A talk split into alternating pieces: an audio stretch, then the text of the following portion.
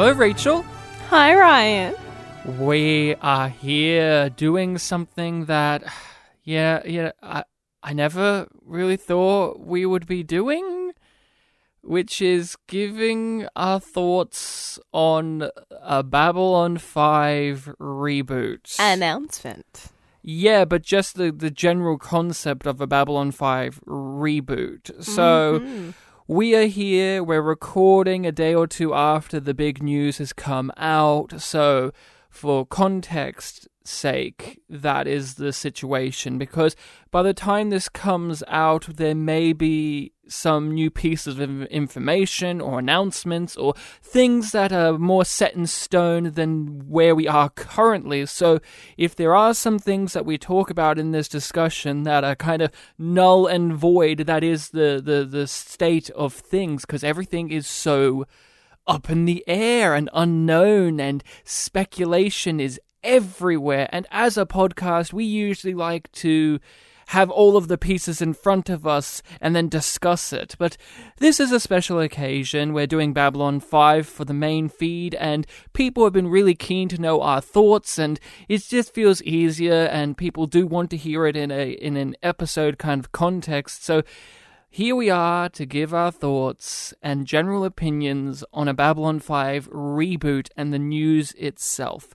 So I want to first talk about what were your opinions, what was your feeling when you heard the news? Not about the concept or anything else. When you just heard JMS is making a Babylon 5 reboot, what was your feeling? I was dubious but excited because I trust JMS to be a good writer. And I was like, okay, I I trust that he will do right by the show, by the characters, and that he will put the writing first. Right.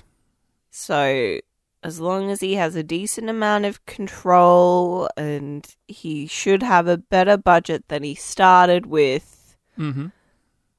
this will be interesting. I don't know how much I'm going to love it, but it'll be really interesting to see what happens. My reaction was a big sigh. Just. and I was tired. That's how I felt. I felt so tired and drained when I heard that news. And that isn't because it's bad, but because the context of having heard the news is in the past week or two, I have heard Scott Bakula saying that Quantum Leap is something that they're working towards bringing back, and I love Quantum Leap. And out of all of these shows, that's the one I want to come back. And then Russell T Davies coming back to Doctor Who, which brings me a lot of joy but also anxiety and trepidation. And then Babylon 5 doing the same thing, the old creator coming back to do the show again in a new in a new context. So I was just so drained from my brain clicking into gear with all of these all of these uh, big pieces of news and information and stuff happening in the sci-fi world and in the sci-fi world that I grew up with as well as just Star Trek in general. Star Trek in general, just every day it feels like we're getting some new piece of information about, like, here's this show and here's this cast member, and oh my god. And it's kind of anxiety inducing in a lot of ways because these are shows that I love and are a huge part of my, uh, you know, media obsession. I am a big fan of Babylon 5. I am a big fan of Quantum Leap, a big fan of Doctor Who, a big fan of Star Trek. All of these things were formative in my youth, and I've seen them grow and change, whether they kept going as I grew up or me rewatching them and revisiting them when I've grown up.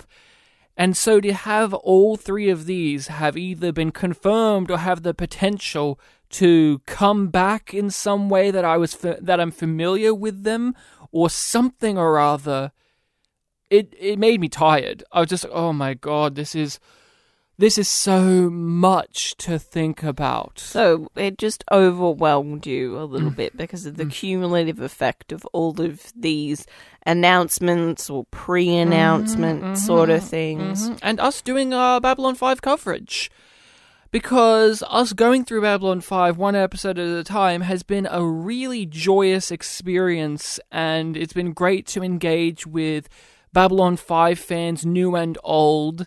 But now there's this feeling of the market, marketing and business side of it lurching with a new one coming in. Oh, we've got to talk about this. We've got to read these things. We've got to keep in touch of this.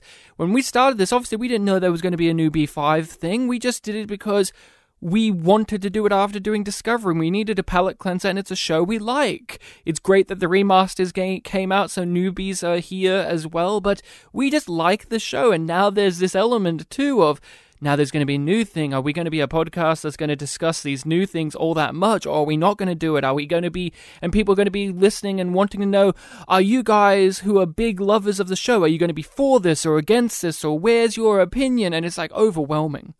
Overwhelming, yeah, and tiring. I was just like, oh my god. I think I haven't gone down that path as much as you have. No. Partially because you think about the pod more in that way than I do. Because I have that luxury because you handle more of the back end stuff hmm than I do. Like, I handle more of the back end stuff when it comes to our Patreon. Mhm. And then when I actually read the tweets, it's just like, oh, oh like it, it's in active development, which means that it's over a year away from being anything that we'll get details about, Yeah. let alone be able to see. he hasn't finished writing the pilot at this stage. And that may still not even be the case because JMS has always, at least with B5, been very active in the process of creation. So whether Yeah. he keeps that up or not this time round, I didn't really notice if he did that with Sense 8 or not. But Well, it says that he's go like he's announced that he's going to be showrunner. He's Mhm. writing the pilot, Mhm. and it wouldn't really feel like Babylon Five if he didn't write a lot of the scripts because he wrote a ridiculous Mhm. amount of the scripts as showrunner. and if he's coming back, And it, he's coming back. I think it also said somewhere that he's listed as a producer as well, which gives him even more control. as he would be. But yeah, I was overwhelmed with a lot of feelings. One of the things that I worry about with this, and I want to talk about the positives first, but just a minor thing to worry with all three of those pieces of news, and then let's say four with Star Trek as well. Oh, I want sci fi, but I would like new sci fi. And not new in terms of we're rehashing, we're recontextualizing, reconstructing, redoing old stuff. I Yeah. do want new sci fi that generates this kind of enthusiasm. And I'm glad that this is generating enthusiasm because as B5 fans, the the benefit to this, if it does materialize and if it's good or if it's bad, is more people will be aware of Babylon 5's existence and maybe check out the old show. Maybe. Yeah, but for like each positive with this thing, there is a flip side because mm-hmm. we do not know how this is going to pan out. Yeah. Like I said, I I trust JMS to do the best that he can. But like reading over things, people are like, will this ruin the legacy of B5? B5 ruined its own legacy a couple of times. yeah. because of stuff like the murder that was Crusade because of the network there, or whatever the fuck the leg- Legend of the Rangers was supposed to be, and the Lost Tales. So it's not as if Babylon Five is holy sacred it's, ground, it's and that not JMS. immaculate. No, and then and JMS is and the fifth season as well, and it's not like as JMS is this, uh, you know. Uh, Truly perfect writer that everything he does is divine in Babylon Five, let alone his own, own work. But but let's reel it back for a 2nd mm-hmm. because I'm feeling us tensing up. I want to hear from you what you're looking forward to and the positives of this being a thing that could happen.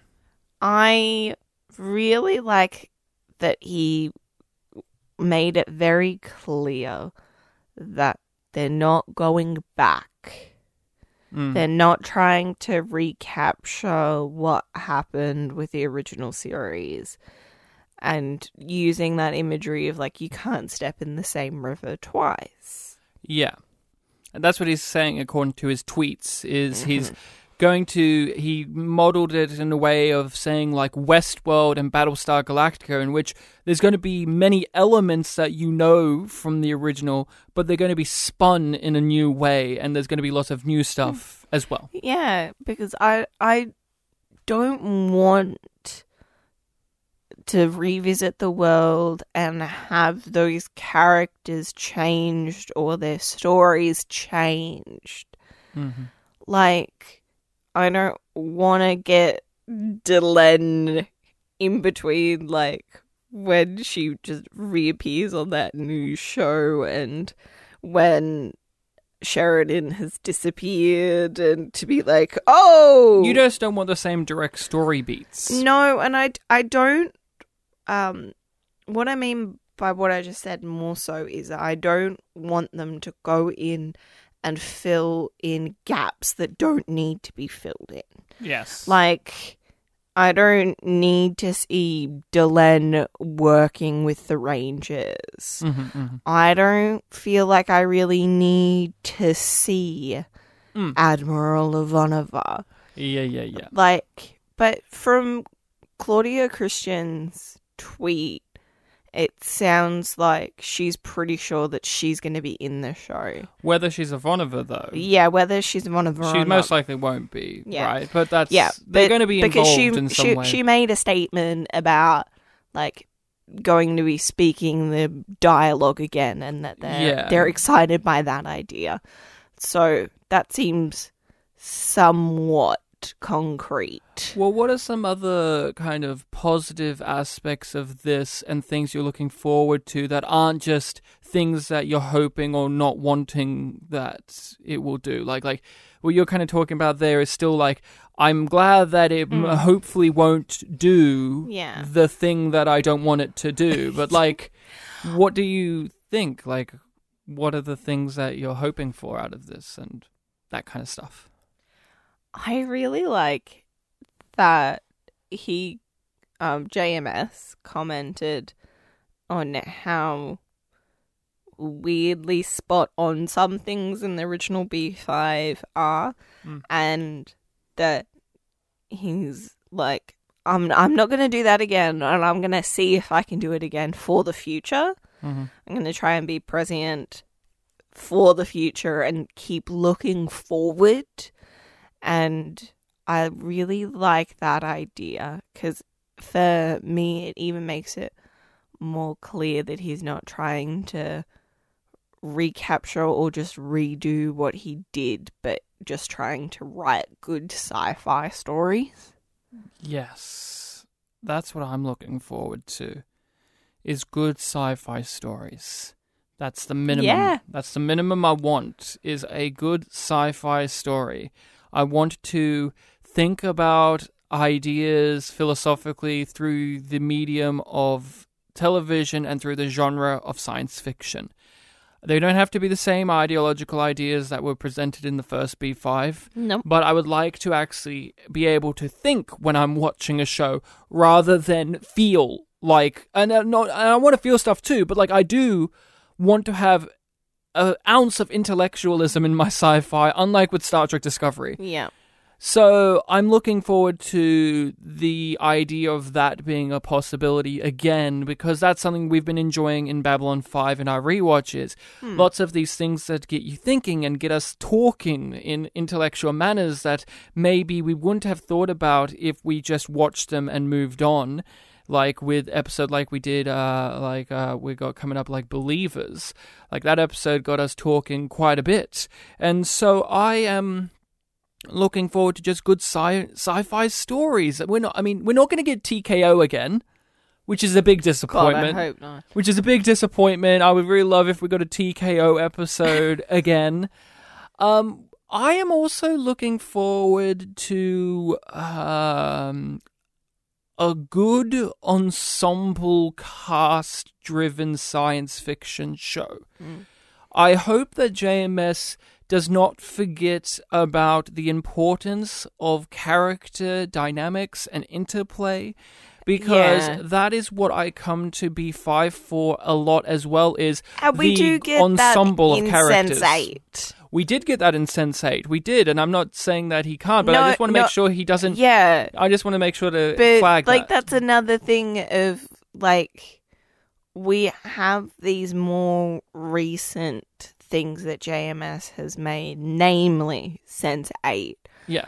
that give me more of a sense of security hmm of he can do this again. Yeah. because he's done this in a completely different context with Sense 8 even though like one of the major issues with Sense 8 is the studio interference. Yeah. and it's just like you can't you can't stop that. Hmm like uh, he responded to one tweet being like, "Can you make sure that all of the seasons are greenlit like with Babylon 5?" And he's like, I didn't have that ability He's like, "They weren't. We had to fight for every, single season." season. And it's even more funny when you're aware that they had to film the finale when they were filming the end of season four because they weren't they were so unsure that they were going to get picked up for season 5 Mhm, they wanted to have that in the can in case they needed it I, with an ensemble cast, and this being modern television, right? It's got a shorter amount of episodes than the original run, all of that. I, what I like about an ensemble of characters is the diversity of characters, thus a diversity of stories, thus a diversity of themes that you can explore in your show. I am looking forward to that being something presented because we have had issues with that in a lot of modern sci fi shows, not just Star Trek Discovery, but I have had that in, as an issue with The Orville sometimes. I have had an issue with Killjoys with that sometimes. And I hope that JMS hits that chord again as strongly as he did in the past. and it'll be really interesting to see how he interweaves that Hmm. in the world of Babylon 5 because those are issues and ideas and Hmm.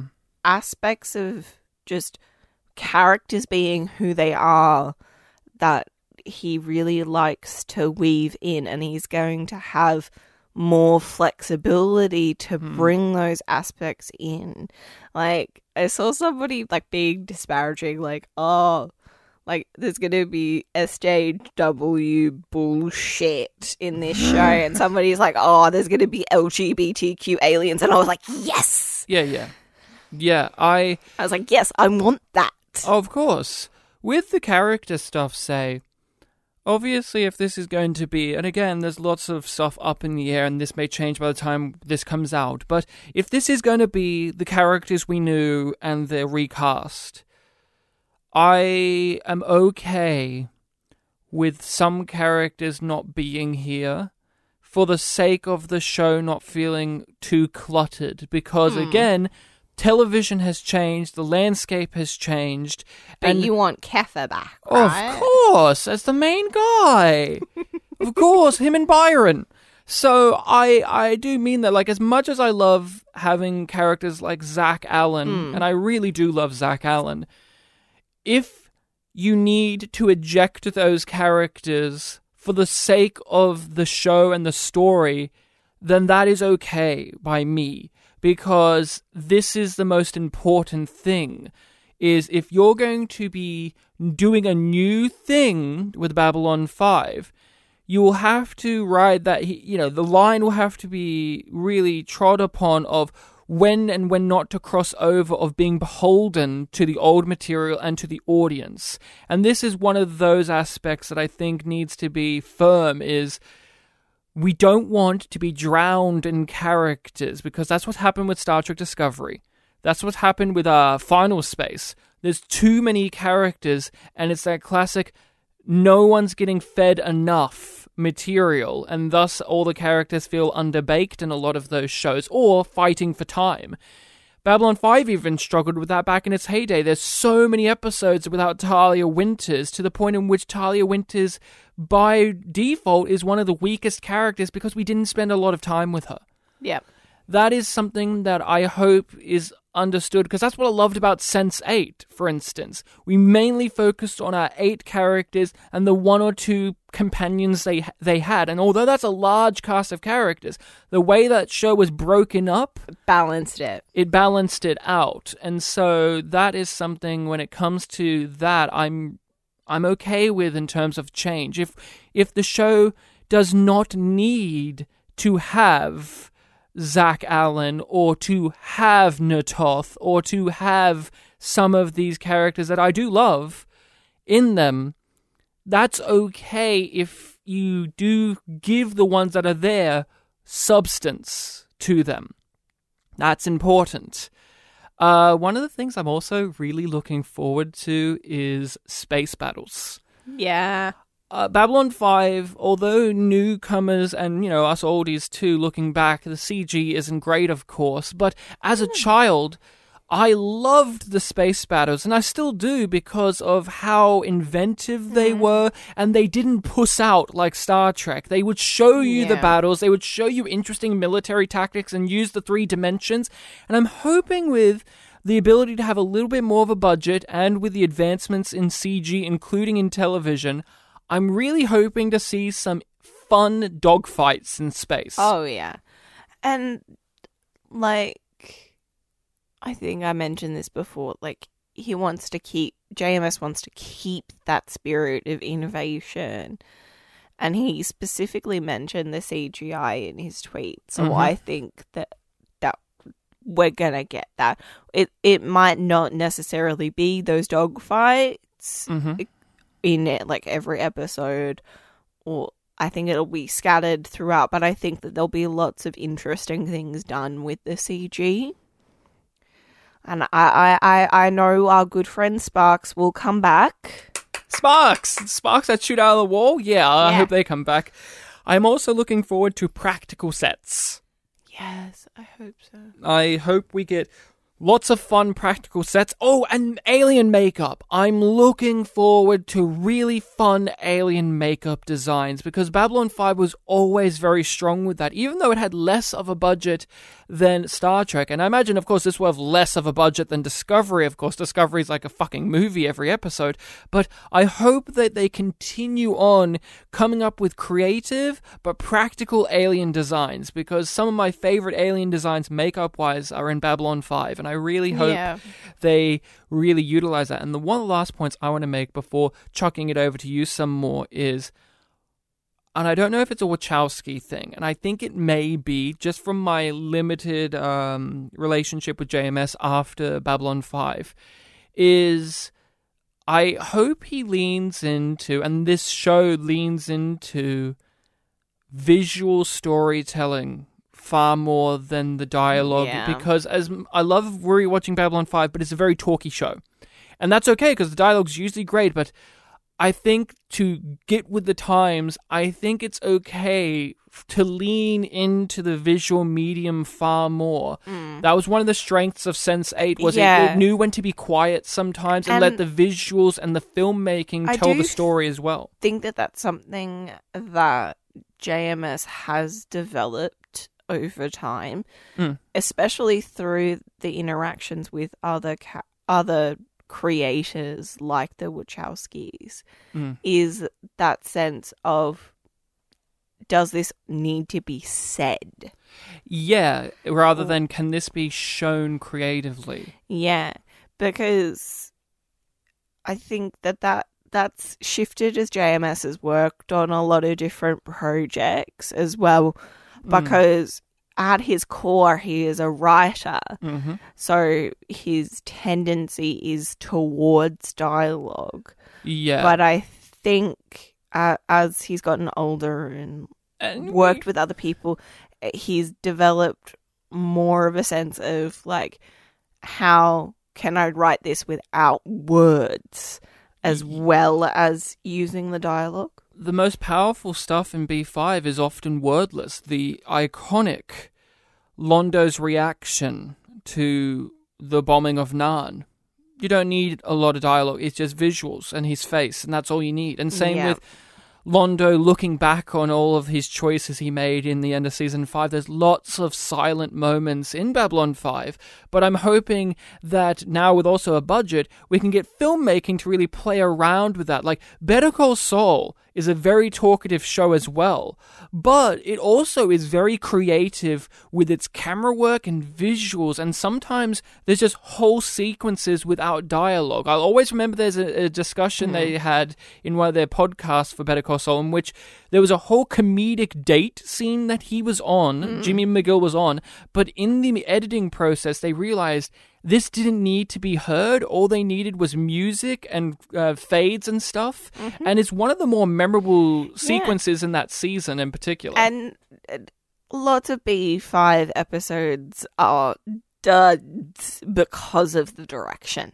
Oh yeah, I hope that even though it's a CW and I don't know what kind of catalog of directors they get there, I hope hope hope hope that the direction can be a little bit more creative like it was in later seasons of Babylon 5. Although people don't love season 5 of Babylon 5, there was some really really creative visual choices done by directors in B5 like uh, Mira Furlan's husband directed a singular episode of Babylon 5 and I think it's one of the best directed episodes so I hope they know how to do that uh, you mentioned it the LGBTQ plus themes that were very drowned out in the original run of the show is something that you're keen on seeing Yep.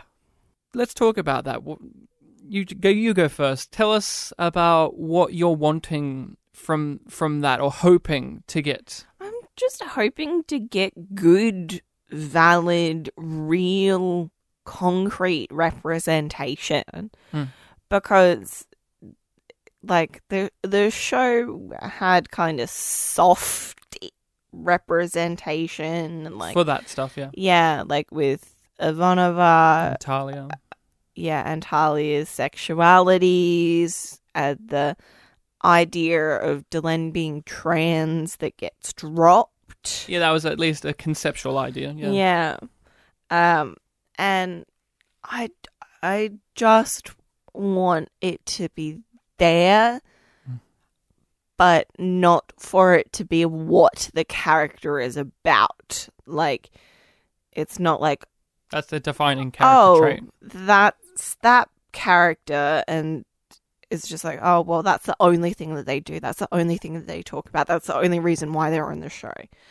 You don't have to say Hugh Culber over and over and over again like that, Rachel. You don't have to say Adira over and over and over again like that, Rachel, from Star Trek Discovery, not Adira from Babylon 5. You don't have to keep saying those names over and over again to communicate that point. Jeez, Rachel, it was just, it was subtext there. But I agree. Sorry. Grey, grey, grey, grey, grey, grey, grey, grey, grey. 17 is missing. So, I completely agree. One of the things that I liked about B5 that I never thought about until I think, I do believe, and this may be my memory uh, filling in some gaps, but Richard Biggs, or at least JMS, talking about how Dr. Franklin was never the black guy on the show. That never No, was a part of his character. is. He just is. And that is what we're hoping for in ways with the if they do lean into representation. Like if Delenn is uh, a trans character, of course you want that to be a part of the story if they're going to do a whole thing of her them or her whatever transforming, you want it to be done in a way that is obviously speaking to something, just like Sense 8 did with trans issues in that hmm. story as well.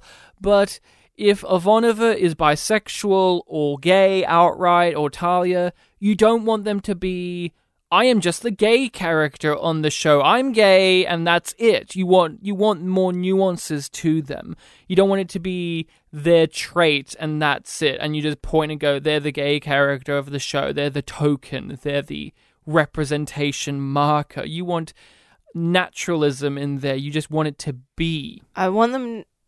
I want the characters to be written in the show, not representation written into the show. If that makes sense. yeah, you you don't want it to feel grandstanding No. and to feel sloppy like Discovery does it. I don't want, and the CW is guilty of this, queer baiting. Don't do that shit, JMS. Just don't do that Oh, shit. yeah. Just if you're going to, if you are, if the show is going to explore these or have that, just do it. And I think he would because obviously back in the 1990s, he had to do that. He had to subtly put it in there because of what network he was on and of the times, and also his lacking knowledge of how to write these things himself as a writer. Nowadays, I don't think he would be like that because he was stopped before. Now he can do it. Do it. Just fucking do it. If you're going to do it, do it. Don't do some Hannibal bullshit where you start queer baiting. Do what you did on Sense 8 Yeah. and open up with a dildo and covered also, cum. and also on the swing side of that, uh, don't lean too heavy into it and just make every character uh, something representation just because you can. Like, Yeah. if it makes sense for them and it works out that way, and everybody in the ensemble is like neurodivergent or like differently abled Mhm, mhm. or on the LGBTQ spectrum, Yeah, yeah. then that's fine. But some shows that are like, we're representing, uh, force everybody into a box. You don't want queer. F- you don't want Q Force. No, I don't want Q Force. I don't want Q Force the B5 version. What else are you excited about by this, or thinking that there's potential to be done better, or, or to be done new, or just what are you what are you looking forward to? Oh, I don't know. Like, there's one particular quote that I wanted to read out from uh, JMS's tweets because this one in particular gave me a lot of hope Mm. as like okay i feel like this is happening for the right reasons Mm. and that there is creatively structure and integrity behind this happening Mm-hmm. which i'm just going to read it out in f- full Mm. so true but for me it's part of the compact with the audience if they know that everything's there because it means something that it's not just forgotten the next day and there won't be any underground uh, shifts cheats or feints they can relax and enjoy the story Mm. Yeah. and that made me go okay okay he want it's a going to be solid and i'm gonna need to trust yeah. and just be ready to explore with the new show and not be like oh i want it to be this way or oh that's not what i wanted Mhm. to be like, okay, this is a new story in a world that I know. Yeah, I agree. One of the things that I found very compelling about reading or listening, I should say, to the his JMS's autobiography is how much he has come to terms with mental health issues in his own life, whether it be from people around him or his own issues that he has had. And I would love to see those aspects explored more in this run of the show because one of the things that's been really uh really hitting me when rewatching the first season is Sinclair's PTSD and how it's handled but it's handled very quietly. And I'm not saying that he needs to make it the front and center if he does this show but uh I think there's more of a personal clarity he has about that side rather than a narrative clarity that I think that he could bring into the show and show us that high-ranking professional captain commander types or your protagonists of your show could actually suffer from mental health issues and still be heroes because that's a great message. It's one of the things that I love about Sinclair is even though he has mental health issues, he's still a competent character. He's not a failure because he has issues with his mental health. Mm-hmm, And that dealing with those makes him stronger and makes him a better commander as well. And understandable and relatable to the audience. Yeah, And which is really empowering for myself and a lot of other people who watch B5. this is an obvious thing. JMS and Babylon 5 and all of his work, I, I would say, knows this, but it's obvious to state I'm looking forward to flawed, fucked up, selfish, arrogant characters. Yes. That are like that on purpose, and the show is aware of that about them. Not fucking Discovery or Doctor Who, or even, again, Final Space to throw that one under the bus in which they use it for jokes. I would love, like, Franklin, for instance.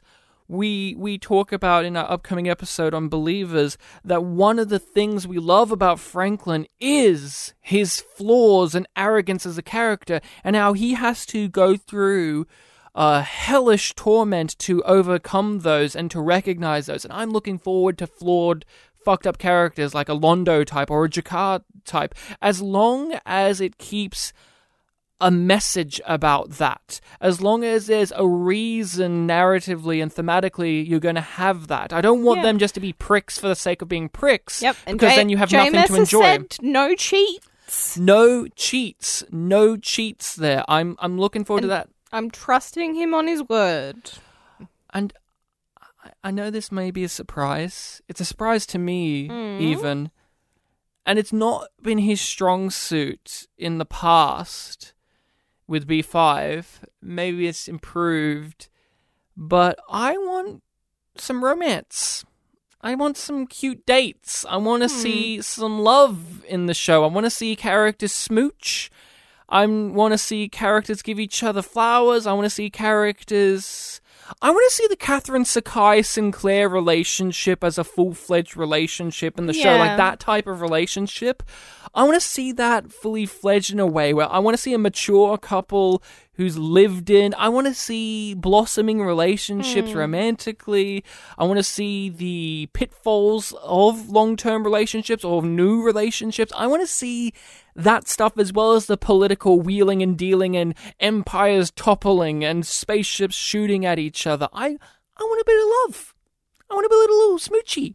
A little bit of cutie. love saves the day in the end type of deal. I want a little bit of that. Yeah, sure. Uh, Sure, I want that. As well as Londo's dicks. Better bring the dicks back. Or else canceling do, the show. Do you want to see the full dicks? Do you want to see? well, we kind of of did. them? We did. We in- we just we, we see s- like the one. No, we see all six in Londo's heart attack episode when they open up his Oh, shirt and they yeah. wrapped around him. So we do get his full dicks. But like we extended, like Give erect. us- I mean, give us via dicks. Just saying. Uh, Just saying. Now that's all the positives. mm, I have said many a times on this podcast, on our discussion of Discovery, and in our Patreon episodes. I am not a huge lover or fan, and I'm usually opposed, if not always opposed, to dredging up these things and reanimating them and making them walk around.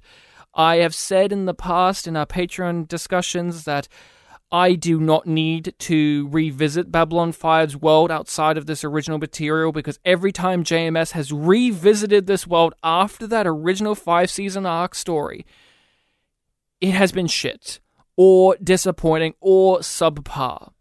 The book he wrote, the short stories or whatever, the the spin-off movies and Crusade. Yes, there's reasons for why some of those are shit that were out of his control, but then there are some that there are none that we know of, and they were just shit. Lost Tales is shit. The Lost Tales sucked. And so I although talking very highly and positively, is this what I want? Do I want a Babylon 5 reboot? Not really. no, but you're getting it. No, we're getting it, and I want to embrace it, but my honest reaction is I don't want that. I am okay with letting things be.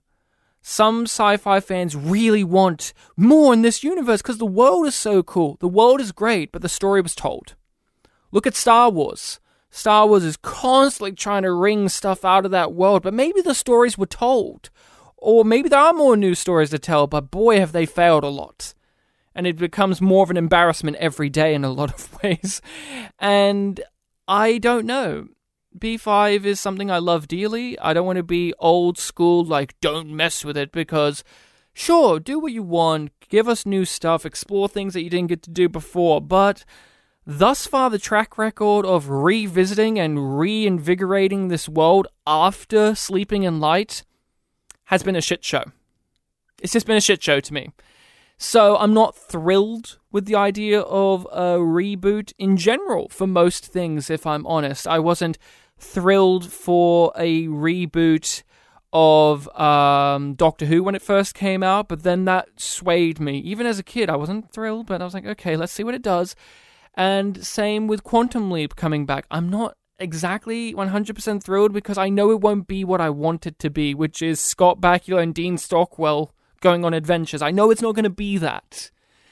But that's what I want it to be. Well, with B5, I don't want any more. I was happy with where it was, but people really want that stuff.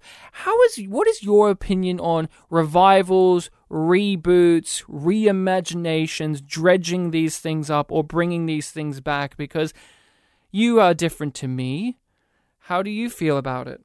I about specifically Babylon 5 or just in general? Both. Talk about both. So go with B5 first. Uh, go with in general first, and then how B5 relates or differentiates.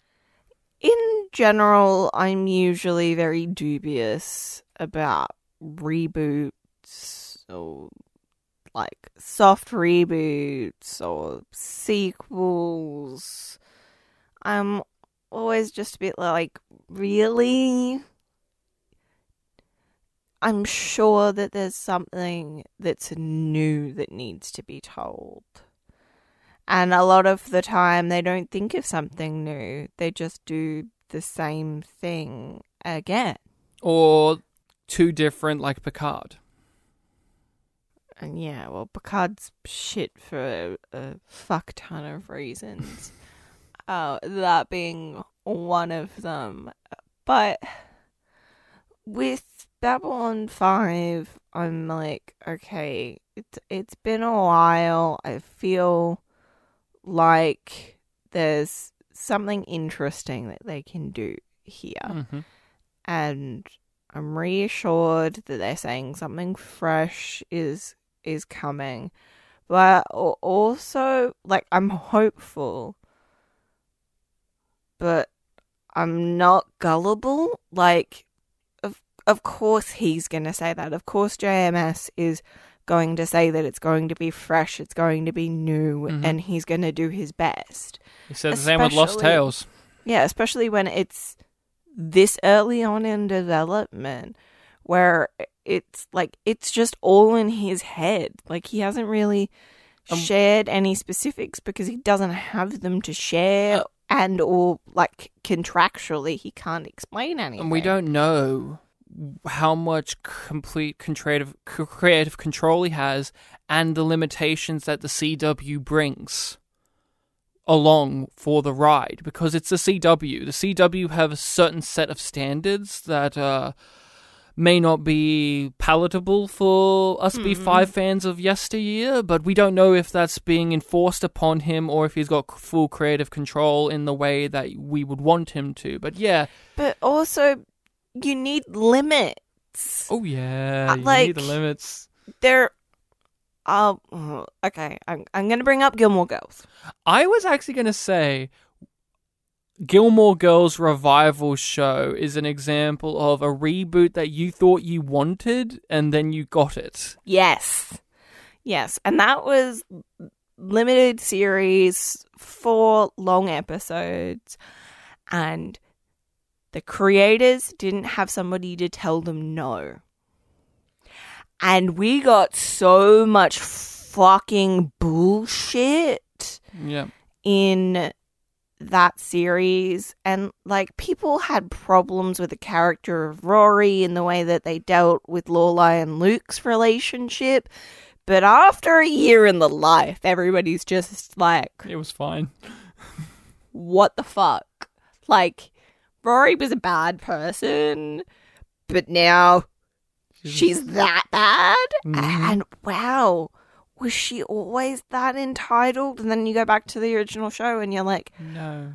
uh, yeah, kind of. Kind of? Yeah, yeah, she was really a fucking brat a lot of the time and very in, entitled and thinking that Mm. and self-centered like the universe revolves around me because a lot of the time it fucking does.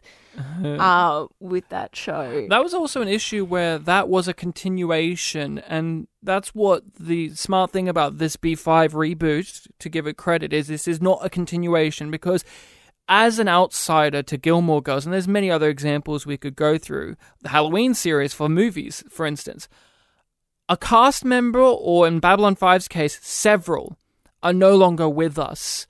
And the the parts that make the sum are gone. And with Gilmore Girls, you talked about it with me a lot. The dad not being in the show, like him having passed away, was a major component that was missing in that revival. and, And that they then they, they had to address it. yeah they at least did that thing of like they worked that into the story Yeah, but it was also frustrating because, they tried to they- replace him with Ray Wise. not so much that. Uh but they didn't have an idea of what they wanted to do with that. They were just like well we can't leave him out of the story or recast him so we have to make him die It was a concession. yeah rather than an actual need. And that's why it's smart that this reboot isn't a continuation because we have so many cast members that are no longer with us. And there's too many Like, you- of them you- no longer with us, so it's it's implausible to to try. But i think it's gonna take a lot if they have a, a new version of G'Kar for me to ac- accept that that is, I think that thing. that like there are a lot of big hurdles Mhm. that are gonna come with this as well. Yeah, before we get into that kind of casting thing, I just want to clarify. I would be up f- I would be more excited if this was new characters, new adventures in the B5 world.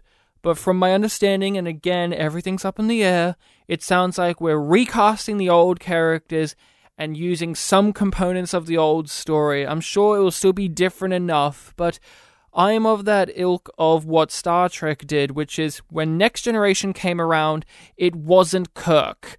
Picard was different, and the and they became a better show once they stopped trying to emulate the '60s show. Yeah. DS9 was a good show because it wasn't trying to be the next generation. Voyager struggled with that problem, and Enterprise, I can't even be bothered to try and explain where Enterprise failed in a lot of ways. And with Discovery, I was super excited by Discovery, as everyone knows if you listen. But once the show started to become obsessed with the grander things of sucking itself by being like she's Spock's sister and all of this stuff, it started to lose me. And then Picard. I would want with my sci fi show to have new characters, new adventures, new themes, new, new stuff.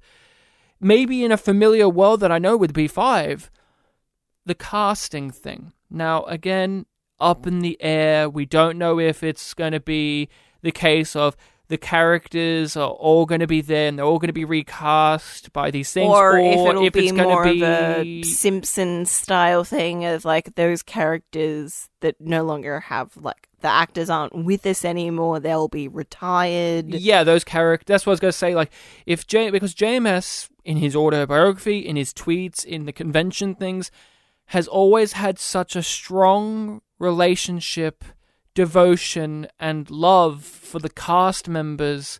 And the cast members that played those original characters had a real feeling of ownership of them because JMS kind of imbued the real life people into the characters in lots of ways. And of course, they're actors. They don't own these roles. Other people can do these roles, but someone else being Andreas, like other than Andreas Katsulas doing G'Kar, it's a hard pill to swallow. It'll, like I said, it will take a lot for me to accept a new G'Kar. My dream would be that those characters would be retired and they bring new characters to fill in their roles Yeah. but are different to G'Kar. Like G'Kar is not in the show, but they have a G'Kar, like a non-ambassador who's rivaling, you know, and that kind of thing. Something like that because he is Not trying to replace.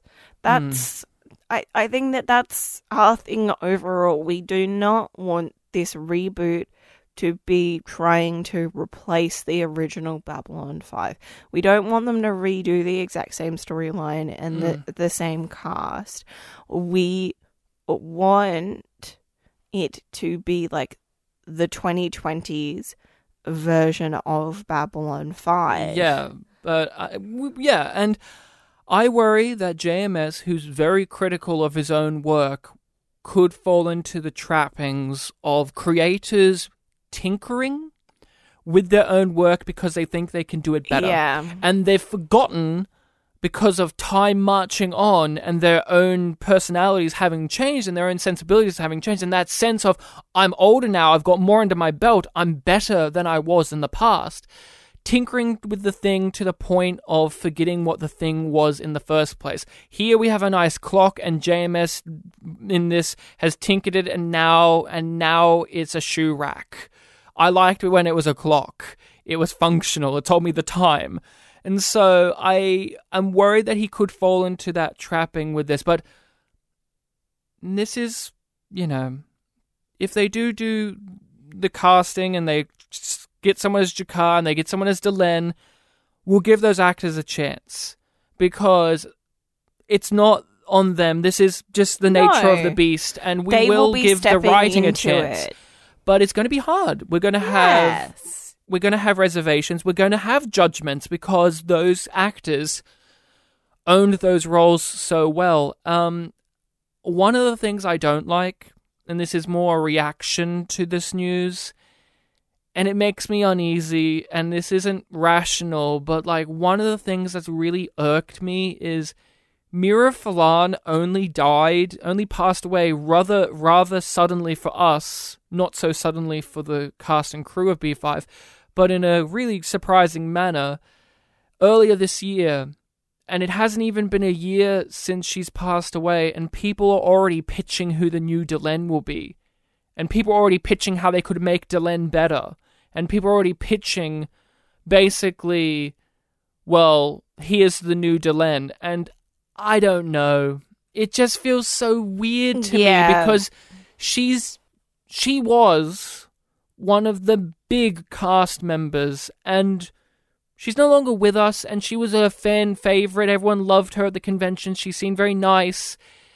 She was one of the best actresses in the show. Eh, You know, it's just weird to me. And I don't know if it's that thing of it's like it feels like it's too soon. That's just the nature of business as well. Like this is just how things are going to roll and by the time they do casting more time will have passed but it does make my skin crawl uh, being on the internet and seeing people talk about how much better Delenn could be as a character now and how much uh, how many cool actresses could be this character and it's just I don't know it weirds me out because it was only, you know, a few months back that everyone in the B5 community was mourning the loss of one of the essential cast members.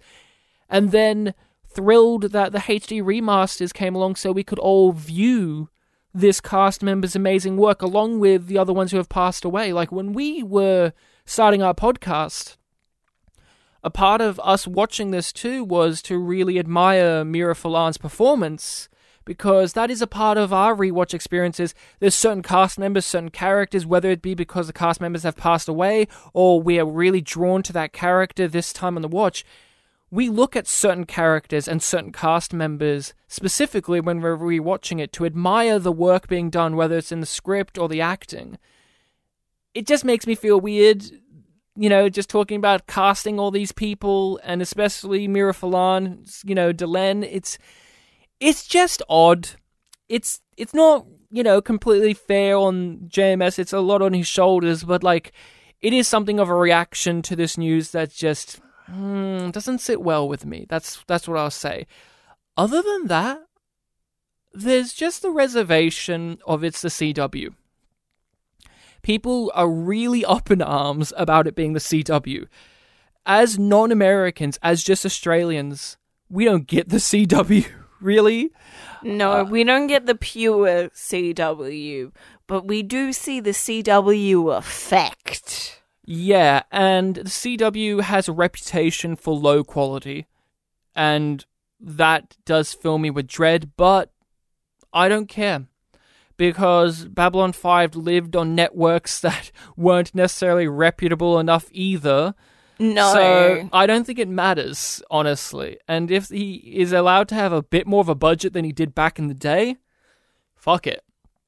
He'll he'll be fine. And as we've stated many times, Babylon 5's lower budget has never been an issue for us as long as the stories and the characters and the themes are coherent as well as the writing. It doesn't matter if the special effects look like a PlayStation 1. It doesn't matter if you can see the seams of the makeup or the set, the cracks in the set. As long as the writing and the characters and the acting are good, then it doesn't fucking matter You that it's on the CW. because you're caught up in it. Yeah, and there are some shows that I have heard on the CW that aren't too bad. Like people do like uh, Legends of Tomorrow. I've never watched it, but I don't care that it's on the CW. But it does feel like a monkey's paw situation. It's like you want a Babylon Five show, and everyone's thinking HBO Max, of course, CW, and you're like, ugh.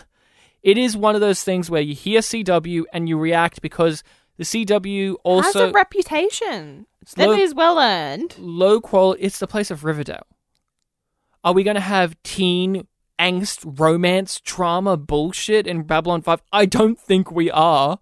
But the CW has that brand. The main reservation that I have with the CW attachment is that, for me at least, part of its reputation is that it makes shows go on longer than they need to go on. And mm. I do not want that to happen to Babylon 5. Oh, well, he'll get his five season arc because they always go for five seasons and more on CW. But yeah, I worry. Here's something too that I haven't thought about.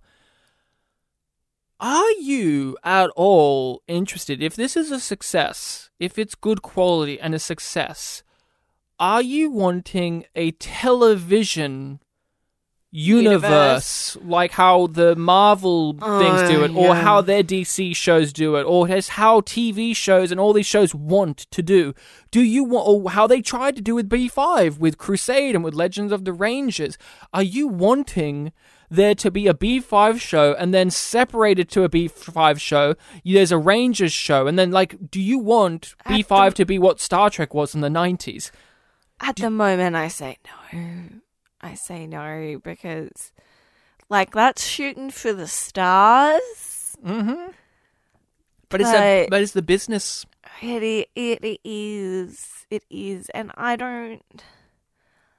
I want it to be good. Yeah, it's good. I want it to be good. And I don't know if they can juggle that much and make it all good.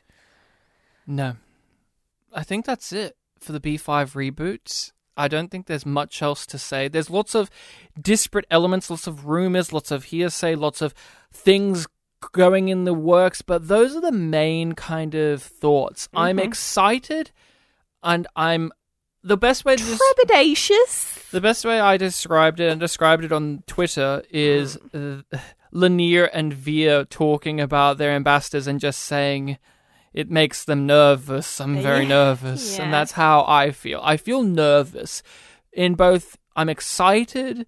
I'm excited, and I'm afraid that they're going to fuck it up. I'm excited that they're going to do well, and I'm afraid they're going to fuck it up. But my golden rule is if we get if it's done well, we get a good sci-fi show to watch. Mhm.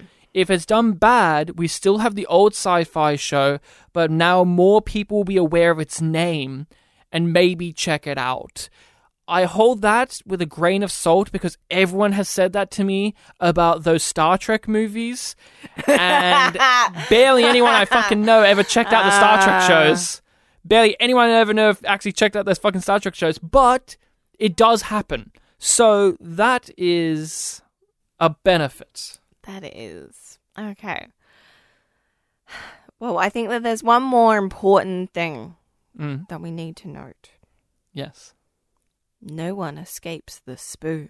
Oh no, no, he's got he's got to bring back the spoo. No, no, he said that. He will bring back the spoo. Good, good. No, no, like no one escapes the the spoo is a quote from his Twitter. Awesome.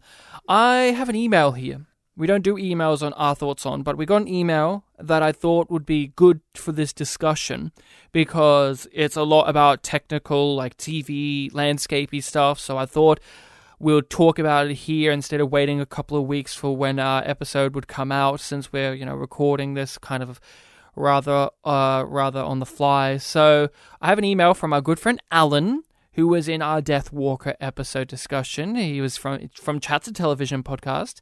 He has an email for us that reads the title is Babylon 5 and what we want from sci-fi.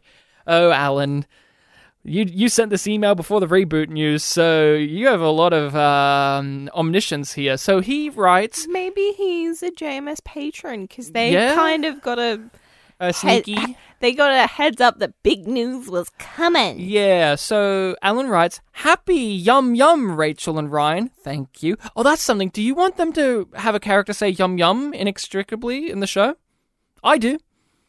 And I want it to be Nograth. Just saying. So uh, Alan says, and I'll read the full email out and then we will talk about the questions in it. Just wanted to shoot an email to say that I loved hearing the Chats Kid on the pod. That's them. Good job, Alan. I liked hearing it too. Uh, they brought a really fun and sharp insight to the Deathwalker discussion. My main question this week is about how B5 matches up to modern sci fi television. While The Expanse is generally considered the most successful currently airing science fiction series, I'm noticing less and less competition. What do you think it was about the 80s and 90s that gave us such good sci fi? And why aren't more TV networks today buying shows like B5? Oh, the CW has an answer for that. Uh, because they just bought B5. Uh, no, they already had it in a way because it's part of Warner Brothers. Um, I think nerds are very quick to obsess over new exciting properties. Are you sure, Alan? They seem to be obsessed over the old ones. Um, but it seems like there is much less sci-fi on TV these days. Is it the streaming environment or our emphasis on quick disposable disposable television not making room for five season arc kind of shows? Or is it the high budget associated with these shows? I always miss B5 and I wish dearly to have a show like it to watch week by week as it airs, but nothing so far has filled that hole. Much love to you both and be well, Alan. I. Alan, well, they're going to fill that hole real soon. So there's a lot to unpack there. Alan's asking a lot of questions. In a way, this reboot kind of negates some of them or kind of answers them, maybe one day. But uh, let's talk about the question of the week, which is how is about how B5 matches up to modern sci-fi television. How modern sci-fi television matches up to what B5 was doing back in the day. Mm-hmm. Right? Yeah. B5 had a plan. I think that's the big difference. yes. It's not adapting something nope. And it has a clear plan. Now, there are shows with plans, like Sense8 obviously had a plan, and same with the OA had a plan. But I think when it came to the 80s and 90s, the sci fi genre was the market because hmm. of, and I don't mean to generalize, there's lots of contributing factors, but Star Wars was a big thing. And trends are cyclical. hmm Because hey, fantasy came back in fashion with Game of Thrones and all of that and, and that kind of thing. So it's not completely off the table. But back in the late seventies, we got Star Wars. And that became the marketable thing. So what happened? Star Trek was trying to make something and then they made the movie. And then we had all the Star Trek movies. So now we had two big sci-fi juggernauts that were then controlling the market and everyone was trying to make their own. We got Battlestar Galactica, the obvious Star Wars ripoff, but it became its own thing. It gained its own personality. People loved it. Then you had shows like V, and then you had so many during the 80s and 90s because TVs and film studios and networks were all trying to get in that market. sci-fi cash. They were trying to get that cash, and it allowed creatives like JMS and and like Gene Roddenberry and co. to come back with Star Trek. It allowed JMS with stuff like this, and it allowed so many people, even the X Files, to come in with these weird genre shows and bring them in and fill up that quota. We want to have our Star Wars show, so here's Battlestar Galactica. We want to have our Star Trek show, so here's this, right? We want to have this. So in the 80s and 90s, and, I, and this is simplifying, there's lots of factors, but Star Wars was a big money maker and mm. cultural impact, and it did affect things. Star Trek was affected. It came in and they made their movie. It wasn't trying to be Star Wars, but it did impact them making that movie and making several other movies mm-hmm. after. And the competition between the two sci fi juggernauts, Star Wars, Star Trek, and thus that spawned all of these things. I mean, it, it would be blind not to say that B- Babylon 5 is clearly Star Trek inspired in lots of ways. Uh, we know that it's not D- DS9 inspired because we, we, we understand that, but I think in the 80s and 90s, there was just this juggernaut rolling forward of those things happening that created an interest in those. And with Star Trek coming back on television, Rachel, it cornered the market. There was no big sci fi shows that even came close to dominating TV like it did back then. You had B5, but it was an underdog. Barely any people have seen it. There, that's why it's a relatively small fandom in the grand scheme of sci fi. Uh, sci-fi TV. I mean, it's got its followers, as we can tell by our numbers, but like, it's not Star Trek level. It's not that level, but it existed because Star Trek and several other things were able to exist on TV, able to show that the genre brought Could in audiences. successful. Yes, and that's when you get in the later part of the 90s and 2000s, we got tired. We mm-hmm. had Star Trek for so long, and we had Babylon 5, and we had all these shows for a while, and the network started to want to meddle with them more. That's where you get the weirdness of Enterprise or the weirdness of Crusade, where the networks or the times were changing and things wanted to be rearranged because we have lived with this type of television being popular for quite some time. Yep. You know, it's one of one of those things. And I think one of the things to say here is that, you know, nerds obsess over new exciting properties. Do they? Do they really though?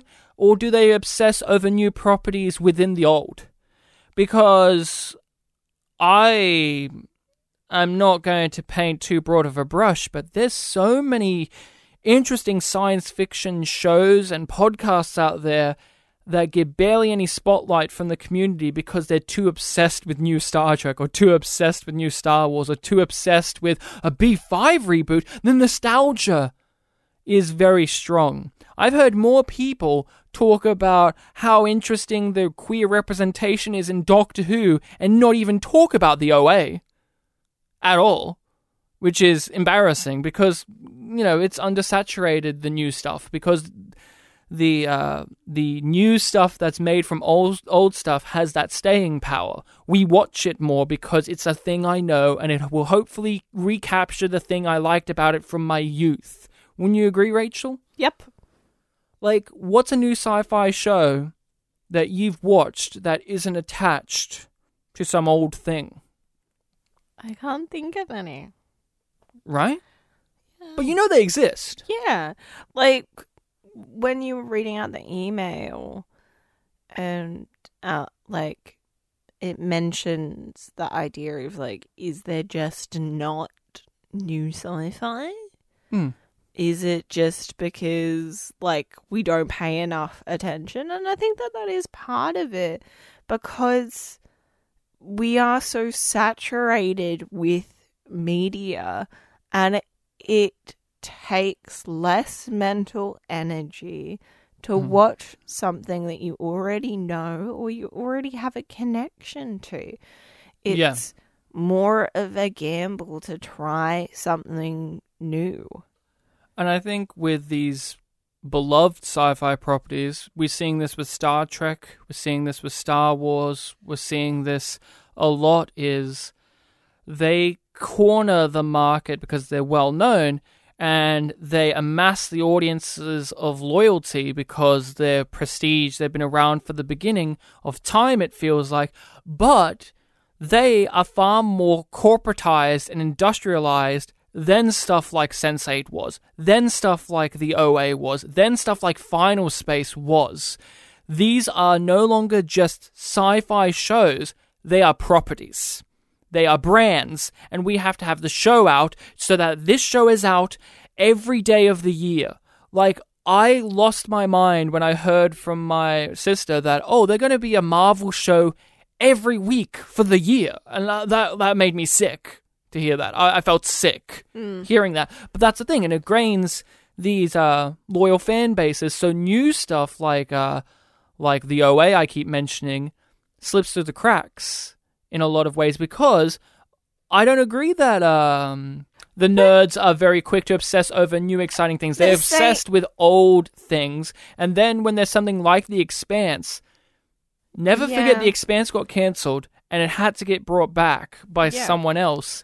And The Expanse is an adaptation of pre-existing material, Mm-hmm. whether it follows it coherently or not, that brings in a fan base. The Expanse is not a wholly original series that came out of nowhere. It's not B5. No. B5 was new and fresh and came from the mind of one guy. The Expanse is from books. So there was a loyal fan base because Yeah. books. There was already buy in. Mhm. And there there's one particular thing that I want to bring up with that discussion, which is there are so many shows, so many shows that are like, oh, this sci fi show you've been sleeping on. Mhm. And that happened so fucking much with Sense8. Yeah. And we did that. hmm We went, oh yeah, that that that that looks pretty good. We like those creators, and we just didn't watch it. Well, yeah, okay. So I disagree and agree with what you're saying. Like with Sense8, I disagree with that because I had issues with it before I wanted to watch it. Like I don't like the Wachowskis all that much, and I thought the marketing was uh, very bland and boring and didn't tell me much. And yeah, but I do agree because they were trying to play it safe. yeah, and they weren't trying to tell you much. Yeah, And I think, you know, Alan asks, is it the streaming environment and our emphasis on quick disposable TV not making room? No. I don't think so. Quibi would have succeeded if it was. No, I don't think so. I think people are invested in these long story arcs. Game of Thrones, yes, it shit the bed, but did it dominate? Yes, it did. Yes, it did. And The Expanse is one of the ones heralded because it is doing these ongoing threads, from my understanding. And so I don't think it's that, but I do think the streaming format does bring issues. One of the issues I think, and Rachel, I'd be keen to hear your thoughts on this, is why shows like Star Trek: The Next Generation and Babylon Five has uh, a knowledge is there was less stuff on at the time. There was not 15 million networks on at the time trying to vie for us to watch them, and that's a part of the streaming format. There are sci-fi shows on streaming formats that I don't even know fucking exist that are on, and thus I don't know that. There's just so much more availability to watch stuff on. There's so many different channels, so many different networks, so many different streaming There's services. So much saturation. And so that does the streaming format and the evolution of TV bring forth seasons upon seasons of shows that exist that I didn't even know of. Like, I didn't know that the OA was a show. Uh, until I watched it, and then uh, because I got, told that it was a show worth checking out, and I was like, okay, and I watched it, and I found out it was on years ago, and like, oh, I didn't even know about this. Why didn't I know about this? This isn't a Netflix show, isn't it? There's a large saturation problem. Like, Rachel, you, for instance, Mm. watched a show with a creator that is a big sci-fi legend, did Battlestar Galactica, Ronald D. Moore did the out did Outlander. Yes. I didn't even know that show existed. And I didn't even know that a sci-fi writing legend was in charge of that show. Yeah. Where was it available for us? Netflix. Is it a Netflix produced show or is it one of those ones where they bought it in for international rights? They bought it in for international rights, Mhm. which also means that you have to. You, I at least for the last couple of seasons, you had to wait quite a while before it would appear on Netflix, Mhm. which led to me missing a whole season coming out, and I thought that it had been cancelled wrongly, and it, I was like, "Oh, okay, there's a, a whole new season." I, that I Yeah. I guess I haven't watched because like I jumped off Netflix to watch one season that wasn't on Netflix, and then I saw it come up, and I was like, "Oh wait, I've watched that season." I was like, "Wait, how many seasons have I watched?" availability and knowledge of availability is a major issue that strikes with the sci-fi community of TV because I actually think there's lots of great sci-fi television happening right now but you find out about it a season or two later and then you go well I'll wait for it to finish and the sad thing is you wait for it to finish that means that maybe it gets cancelled because nobody's watching it. And that's the thing is there are things for okay we're australians. We don't have all of these streaming services all these networks. We don't have hbo max. I can't watch the b5 remasters without having to buy them digitally again. Buy them digitally Like- or go. i have to spend over a hundred dollars to get the things i own on dvd VPNs do exist, but no but we still can't get hbo max because we Yeah. still have to have an american credit card and Yeah. like so so that makes it difficult for international viewership as Yes. well in a lot of ways there's shows and like I've made it very clear that I think geo blocking is idiotic and outdated. Yeah, and the networks that do own sci-fi as their thing, like the Sci-Fi Channel, like the CW, the quality is extremely low, and thus it makes the genre And feel highly variable. and thus makes the genre feel uh um unreliable. Mm. I watched Killjoys, for instance, a sci-fi channel show, five seasons long, has an ongoing story arc in it. Would I describe it as good? No. But would I describe it as worth watching? Sure.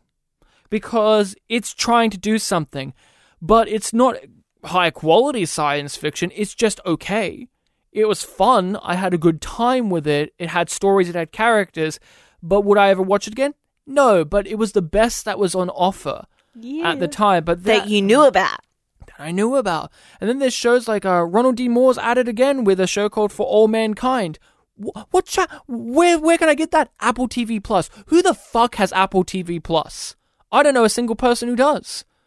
I didn't even know it existed until I had to look this show up and find where it was on, and then I went Apple TV Plus. Oh, you knew from Red Letter Media. That's right. That's right. Red Letter Media makes fun of it too. And so I think it isn't even a budget thing as well because Babylon 5 did not need a high budget to communicate its story.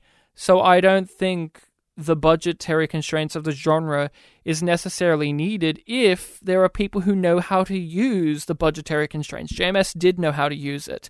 Killjoys did know how to use it. Doctor Who, Doctor Who, Doctor Who knows it's a cheap show, and they still managed to. Yeah, it, it's kind of shit, but they still managed to do science fiction stories and still be one of the most beloved and successful science fiction shows on the it landscape. work. You can make it work. It takes effort, dedication, and craftsmanship, but you can make it work. The thing is, there are plenty of great science fiction shows and properties out there. It's just you have to. We are forced to investigate to find them. Yeah, it's a lot of legwork. It's a lot of legwork. It is a ton of legwork, and, And that is It feels kind of contrarian because we are in a world where so, so much advertising is delivered to us. Yes, yes. So we don't expect to have to go looking for what we want because in so many ways it's delivered to us. Yeah, and um, yeah, it's just a tough landscape for that genre, but there are good things there. They're just a lot more underdogs. Babylon 5 was an underdog when it came out, and it's sustained as that in a way. Like us fandoms of B5 love it because it has this underdog quality, a scrappy quality, and managed to get its story done and still managed to not get squashed by Star Trek. And that's a lot of these shows. Rarely are we going to have runaway smash hit sci-fi television shows that aren't something that that isn't related to something pre-existing. Cause look what CBS does with the Star Trek franchise. Look how much of a fucking domination they have on the uh, advertising of that. I'm not even fucking in America, and I know about Paramount Plus and how much they're trying to make Star Trek this big thing you know, it's it, it's very intimidating, but the sci-fi genre is still strong and still living. In movies, it's very well done at the moment. We've got Denis Villeneuve is doing lots of stuff that's really good, even if it's adaptations of things. We've got podcasts. Audio dramas is where good science fiction is at. Mars Corp, uh, Wolf 359, uh, you know, there's several others I could list off, but sci-fi genre is still strong and alive, but it is being, uh, restrained by a lot of these ongoing factors. And one of the things I think is a major issue is marketing. They don't know how to market some of these shows. Like some of the shows in the defense are too esoteric and Yeah. hyper specific. I don't know who I'd recommend the OA to. Yeah. I liked it, but I don't know hmm. I don't know how to pitch that show. Like I could I don't know if I could pitch it to you, Rachel. Like I watched it and I didn't. Well, I watched the first two seasons and I didn't like it. the only two seasons. And yeah, like I liked it. I thought it was good. Don't know how to pitch it. B5, at least it's a show when I watched it, oh, I know exactly who I could pitch this to. Yeah. Sometimes that's the thing too of the marketing doesn't know how to pitch these really esoteric shows, so they go on the wrong track and lose the essence of what would bring in an audience or would bring in a fan base. I will say, genres need to look different at different times as well. Like, it can't be the same sci fi as it was in the 90s because, A, that's not how sci fi works. It's always harping on the political ideologies and issues at the issues, yeah. time. Mhm. And two, that would be so fucking boring.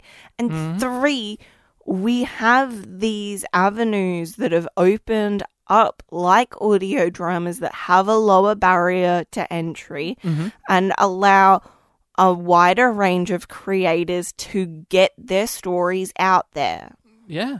I hope that answers some of the stuff you're asking there, Alan. And again, the irony being, well, there's going to be a B5 show potentially in the future to fill that B5 hole for you, but there are shows out there.